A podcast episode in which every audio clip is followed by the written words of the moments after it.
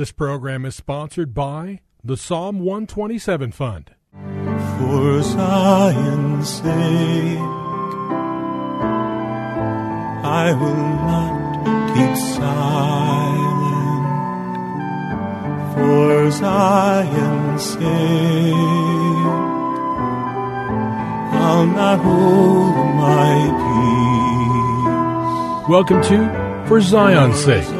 Isaiah 62 1 is taken directly out of the Hebrew Scriptures when the prophet Isaiah declared, For Zion's sake I will not keep silent, and for Jerusalem's sake I will not keep quiet, until her righteousness goes forth like brightness, and her salvation like a torch that is burning.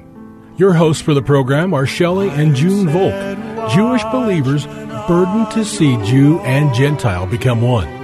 Believers strengthened in their faith and for their Jewish kinsmen to come to the saving knowledge of Jesus as the Messiah, the Son of God. Bless the Lord. Good evening to you and welcome to For Zion's Sake. We thank you for joining us. We're the Volks. My name is Shelley. And my name is June. Hi, everyone. It's good to be with you as we conclude another week of broadcasting, and the subject has been pleasing God. And if you haven't heard the programs earlier this week, we encourage you to go to our website, shelleyandjunevolk.com, and play the podcast because I believe this is a, a very significant word for all of us how we can please God just as Jesus did that. At the end of John 8:29, Jesus declared these words, I do always the things that are pleasing to him. Him, of course, was the Father. It's a remarkable statement because he did nothing on his own initiative and always did the things that pleased the Father. We also read out of 1 John 4, verse 17, As he is, so also are we in this world. And the question we ask is, Are we? Are we the same as he was when he walked this earth?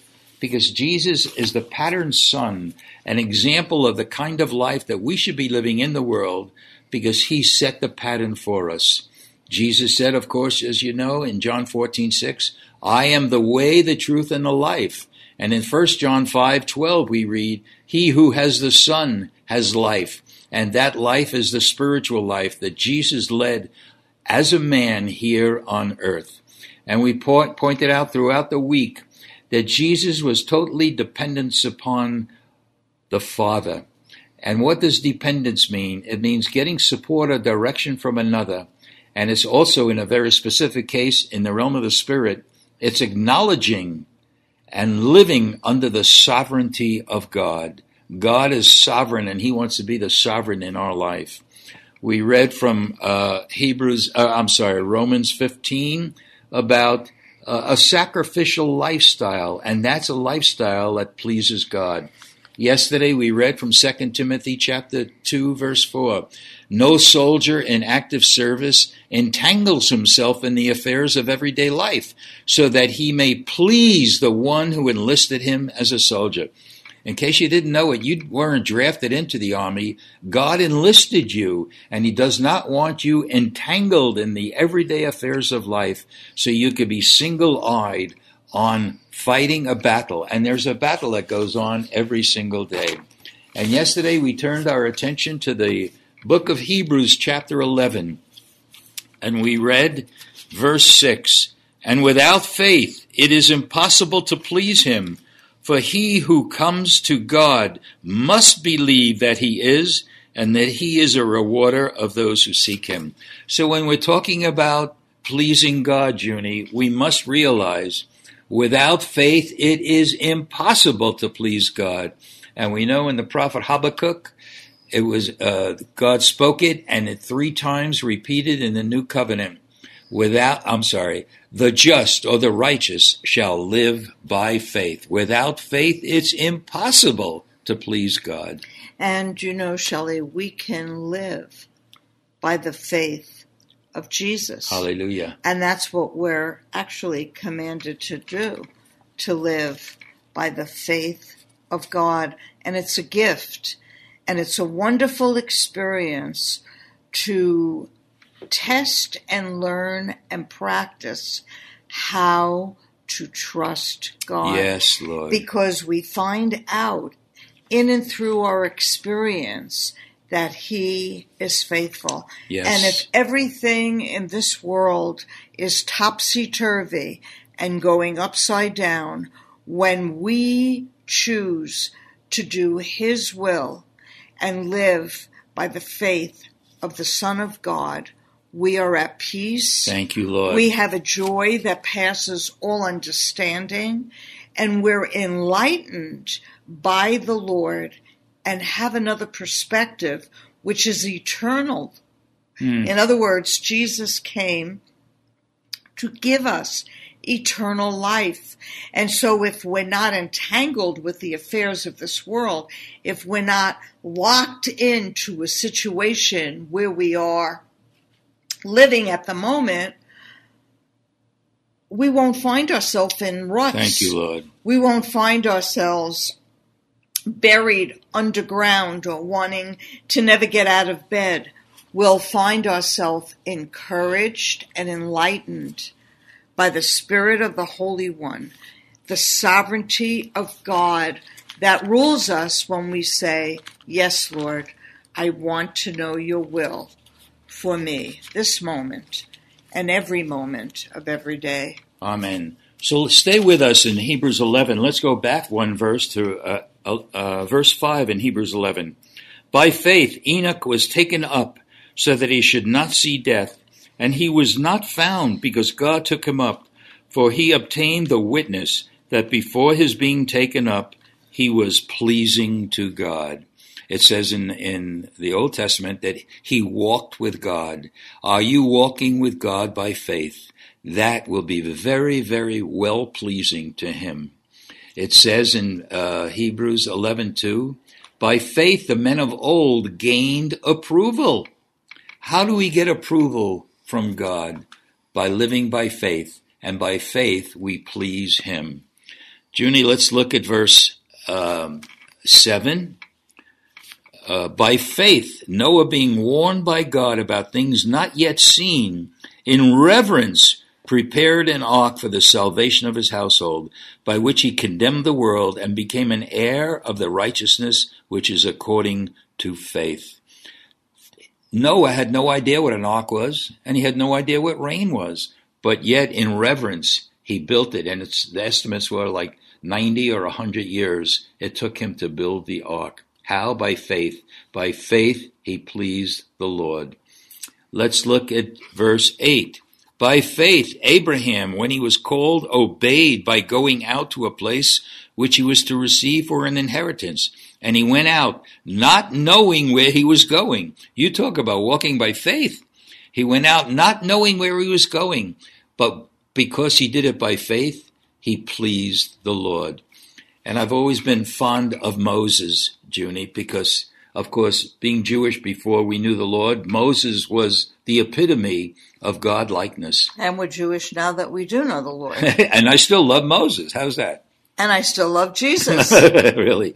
By faith, Moses chose to suffer the affliction of being with the people of God rather than enjoying the pleasures of sin for a season. Hebrews 11, 24 and 25. Junie, we need to digest that. He chose rather something that pleased God rather than to enjoy the pleasures of sin for a season in Egypt. Wow. And that is one of the signs of the last days for the church, Shelley, that we enjoy pleasure. Our own pleasures, really. Yes. And let it be marked in our understanding that to be pleasing to God, we need to allow Him Thank to be you, our Lord. sovereign Hallelujah. and rule and reign in our life. Amen. Amen. Our choices, Thank you, Lord. our desires, that they would be His and not our Uh, own. Lord, make your desires our desires. Thank you, Lord. Hebrews 11, I'm sorry, Hebrews, okay, uh, we're going to chapter 13 now. Hebrews 13, verse 16. Do not neglect doing good and sharing, For with such sacrifices, God is pleased. Again, Junie, I think we started the program on Monday and said we could start by saying, deny yourself, take up your cross and follow him. But I'm, I'm seeing that pleasing God is the positive way to look at this. It's denying ourself, which self is always the problem in our lives.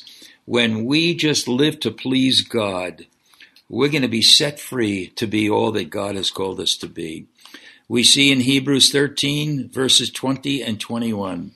Now the God of peace, who brought up from the dead the great shepherd of the sheep through the blood of the eternal covenant, even Jesus our Lord, equip you in every good thing to do his will, working in us that which is pleasing in his sight through Jesus, to whom be the glory forever and ever. Junie, what a mouthful, what a heartful. Wow.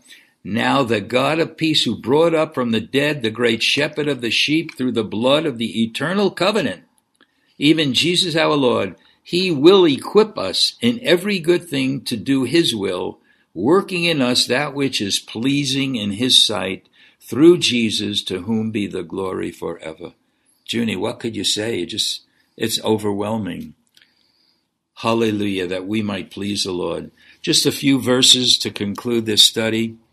Junie, one, Psalm 147, verse 11. The Lord takes pleasure in them that fear him, in those that hope in his mercy. That's very big, Shelley. Oh, wow, wow. As a matter wow. of fact, I had that on my heart almost to conclude this teaching. The Lord takes pleasure in those who reverently Mm. and worshipfully fear him, in those who hope Hallelujah. in his Oh, mercy Jesus, and loving kindness. Jesus, and you know, when we know the Lord, we know of his mercy and his loving kindness because the Lord gives us what we don't deserve, Shelley. Thank you. And I've noticed that in my life when I grow weary or tired or I'm finished with something I know I'm supposed to do because I've been hurt too many times.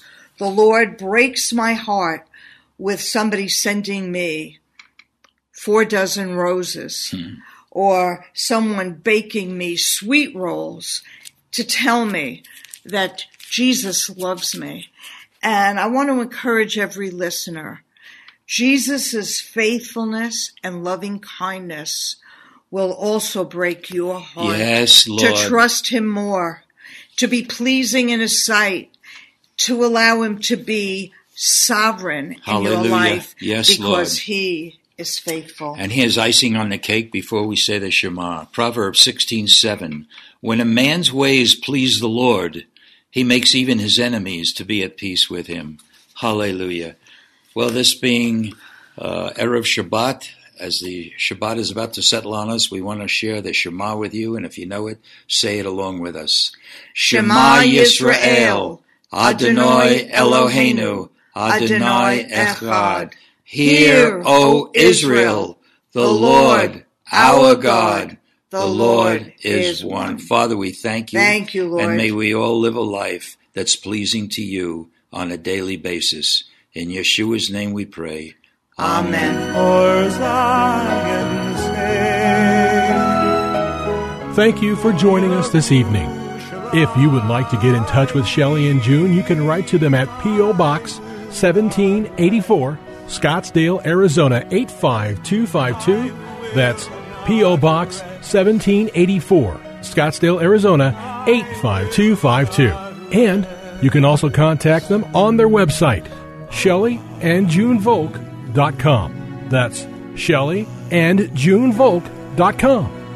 Until next time, the Lord bless thee and keep thee. The Lord make his face to shine upon thee and be gracious unto thee. The Lord lift up his countenance upon thee and give thee peace. This program was sponsored by the Psalm 127 Fund.